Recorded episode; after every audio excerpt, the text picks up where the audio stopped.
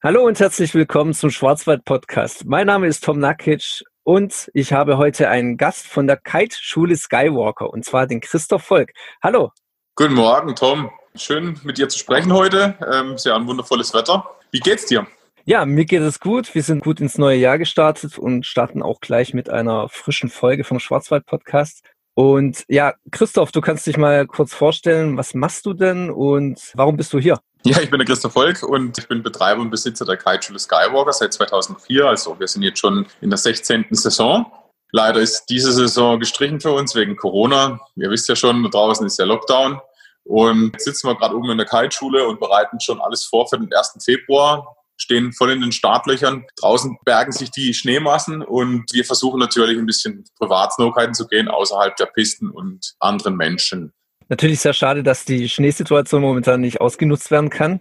Die ist ja momentan ideal auf dem Feldberg. Aber trotzdem wollen wir dann mal ein bisschen drüber reden, warum und was denn dich dazu bewegt hat, eine Snowkite-Schule zu gründen. Das ist eine längere Geschichte, aber erzähle ich dir gern. Ich muss dazu sagen, ich gucke gerade raus auf die verschneiten Bäume und bin richtig mit einer Träne im Auge. Und wenn ich jetzt dann so zurückdenke, als ich hier angefangen habe, war es genauso verschneit hier. Das war ein Wahnsinnswinter hier 2004 oder 2005, die Saison.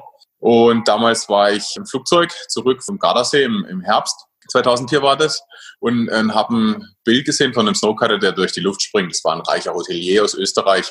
Und der hat mich eigentlich inspiriert da ich hier, seit ich 18 bin am Feldberg und das ist jetzt auch schon mehr wie 20 Jahre, Skilehrer war, habe ich gesagt, da kombiniere ich doch Skifahren, Snowboarden mit, mit einem Schirm, bin hier hoch zum Feldberg und habe kundgetan, so, ich mache jetzt Snowkiten. Dann haben erstmal alle abgewunken und gesagt, du bist verrückt, das ist doch exklusiv, kommt doch keiner und ah, es geht doch gar nicht, wo willst du das machen auf der Piste? Da ich gesagt, ja, halt, halt, halt, Moment, abseits der Piste, wir wollen ja gar nicht auf die Piste.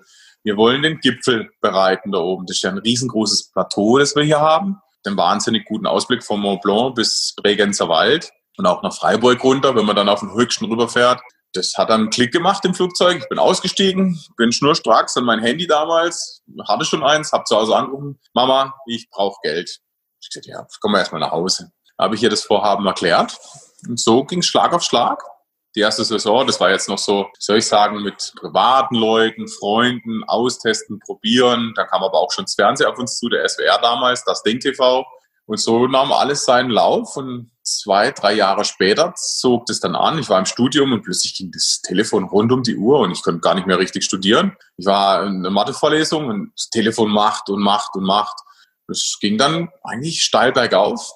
Und bis heute haben wir eigentlich ganz gut Besuch hier am Feldberg, wobei sich in den letzten drei, vier Jahren wieder ein bisschen beruhigt hat. Also der komplette Hype und Trend ist jetzt weg.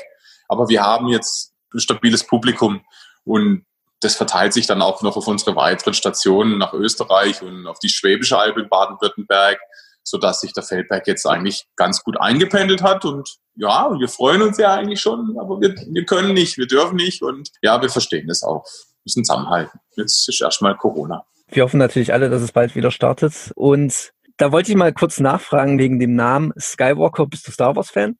Nein, gar nicht. Also das kam tatsächlich, hatte ich damals in meinem nicht mehr jugendlichen Leichtsinn, aber sage ich mal mit 20 einfach überlegt, tatsächlich am Strand und dann habe ich gesehen, ich war, war im Urlaub kurz zuvor noch in Teneriffa und habe da aufs Meer geguckt und den Kitern zugeschaut und wie die Kites am Himmel entlanglaufen und dann habe ich halt Sky und Walker und Himmelsläufer und das dann kombiniert und eigentlich gar nicht an Luke Skywalker oder Star Wars gedacht. Das war wirklich Assoziation von Kites am Himmel.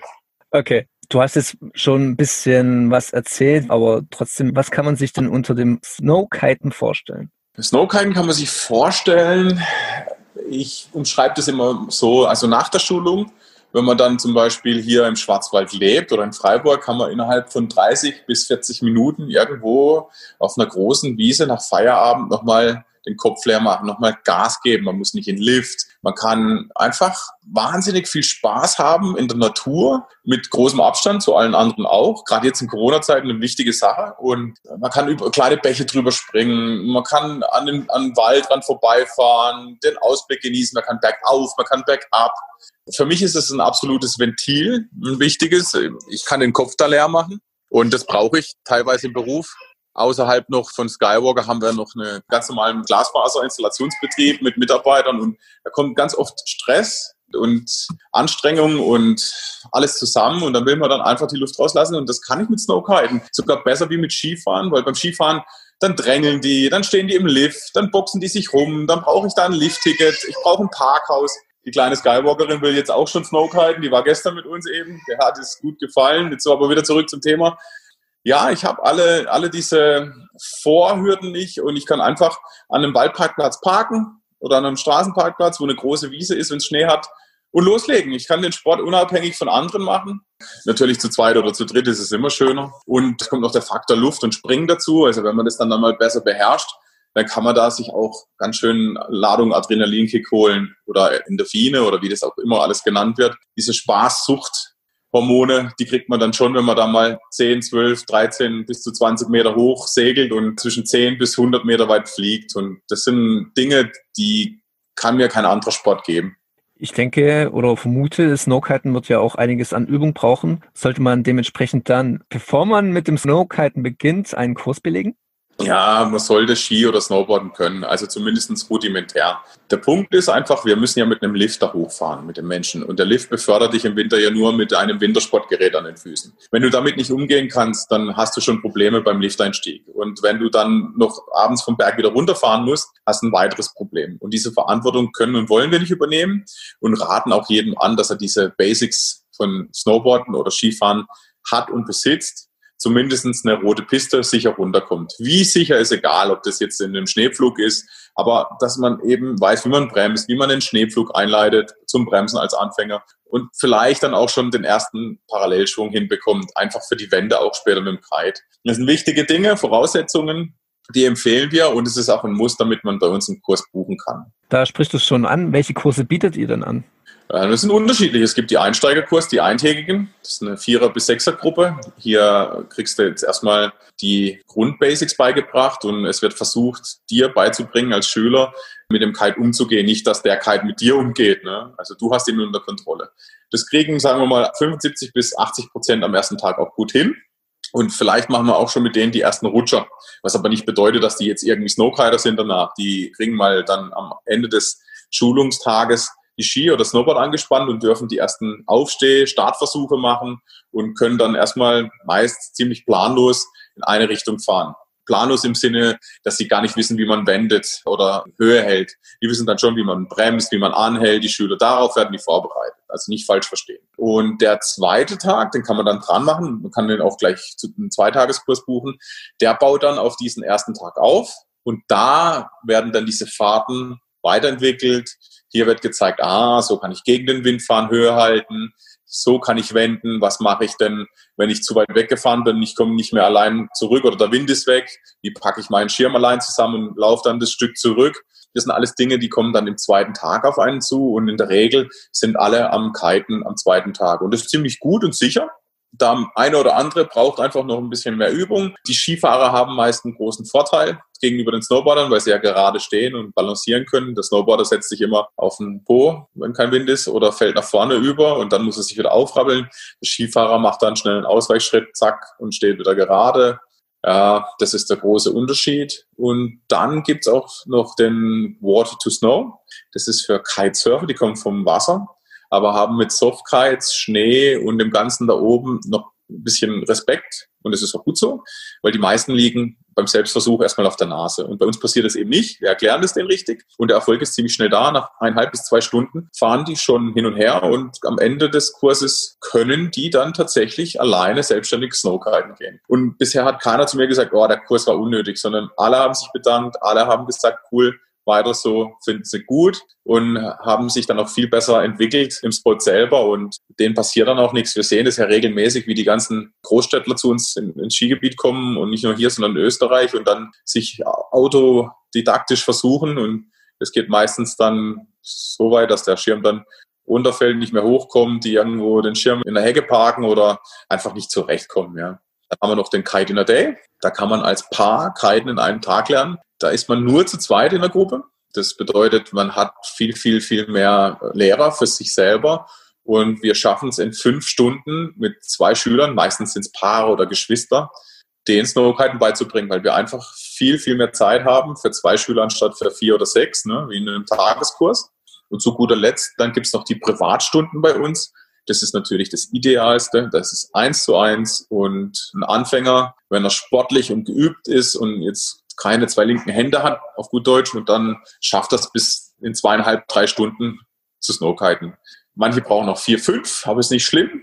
Die können das dann richtig gut, weil ein Privatlehrer ist halt eben privat und die ganze Zeit bei dir und wirklich fährt dann auch mit dir eine Runde, zeigt dir, wie man kreuzt, fährt vor. Das kann er in der Gruppe nur bedingt machen.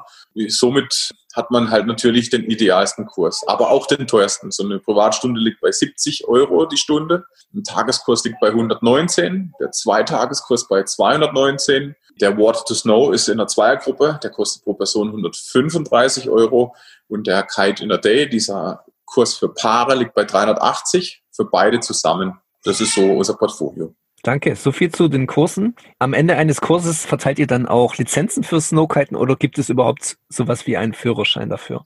Ja, das gibt's von der VDWS. Das ist unser Verband, dem sind wir beigetreten, mit dem schulen wir auch. Aber die Lizenz gibt's nicht einfach so obendrauf nach dem Kurs. Da muss man einen Theorieteil bestehen erstmal. Und wenn man den bestanden hat, dann gibt's noch einen praktischen Teil. Da muss nochmal gezeigt werden, ob der Schüler, der bei uns die Schulung gemacht hat, das auch verstanden hat, was er da gemacht hat. Und im Prinzip wiederholend nochmal zeigen. Und wenn er das dann alles bestanden hat, kriegt er von uns einen Stempel und ein Level. Und wenn er ein gewisses Level erreicht, darf er bei uns dann auch Material ausleihen. Wenn er da drunter fällt, dann muss er noch weiter üben oder noch mal eine Stunde dazu buchen. Und das ist eigentlich ganz gut. Das ist nicht, um den Leuten das Geld aus der Tasche zu ziehen, sondern einfach, wir wollen ja bei unserem Feldberg und den anderen Spots äh, Schüler haben oder, oder Snowkiter, die sicher Snowkiten und es auch beherrschen. Und wenn wir denen dann einen Kite ausleihen, können wir nicht riskieren, dass die da oben Blödsinn machen ne? und sich verletzen oder andere dann in Gefahr bringen. Deswegen, so eine Lizenz ist eine wichtige Sache.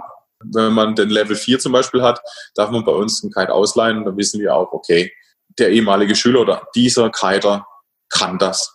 Und das ist wie mit dem Autoführerschein eben parallel. Den Autoführerschein beginnt man ja mit 16, falls man den mit 17 machen will, ansonsten ja auch ein bisschen später. Aber ab welchem. Alter kann man bei euch beginnen? Das ist auch unterschiedlich. Das hängt ein bisschen mit der Körpergröße und Kraft des Kindes zusammen.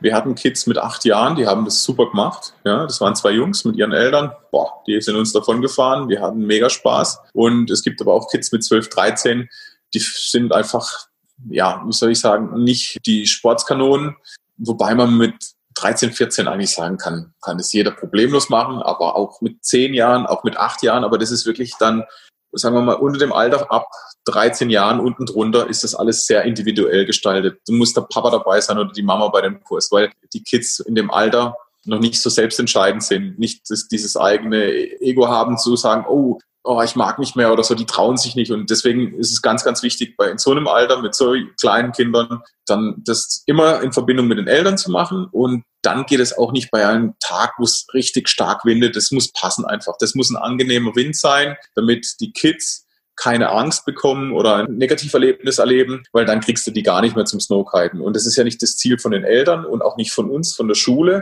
Und ab 13, 14 Jahren ist es natürlich wieder viel, viel einfacher. Da können wir auf die Kids direkt zugehen, die motivieren, mit denen sprechen. Und unten drunter ist es einfach sehr, sehr wichtig, dass ein Elternteil dabei ist und dass die Kids wiederholen nochmal auch körperlich das mitmachen können. Ihr habt ja einen Standort von euch ist ja am Feldberg im Schwarzwald. Man muss dazu sagen, ihr habt ja auch noch in Österreich Kurse, die ihr anbietet. Doch was macht die Standorte im Schwarzwald denn so besonders? Die Standort Schwarzwald machen es besonders. Zum Beispiel der Feldberg ist ein Berg, der kann alle Windrichtungen, da kann man mit allen Windrichtungen kiten. Das ist ein Kugelhupf oben.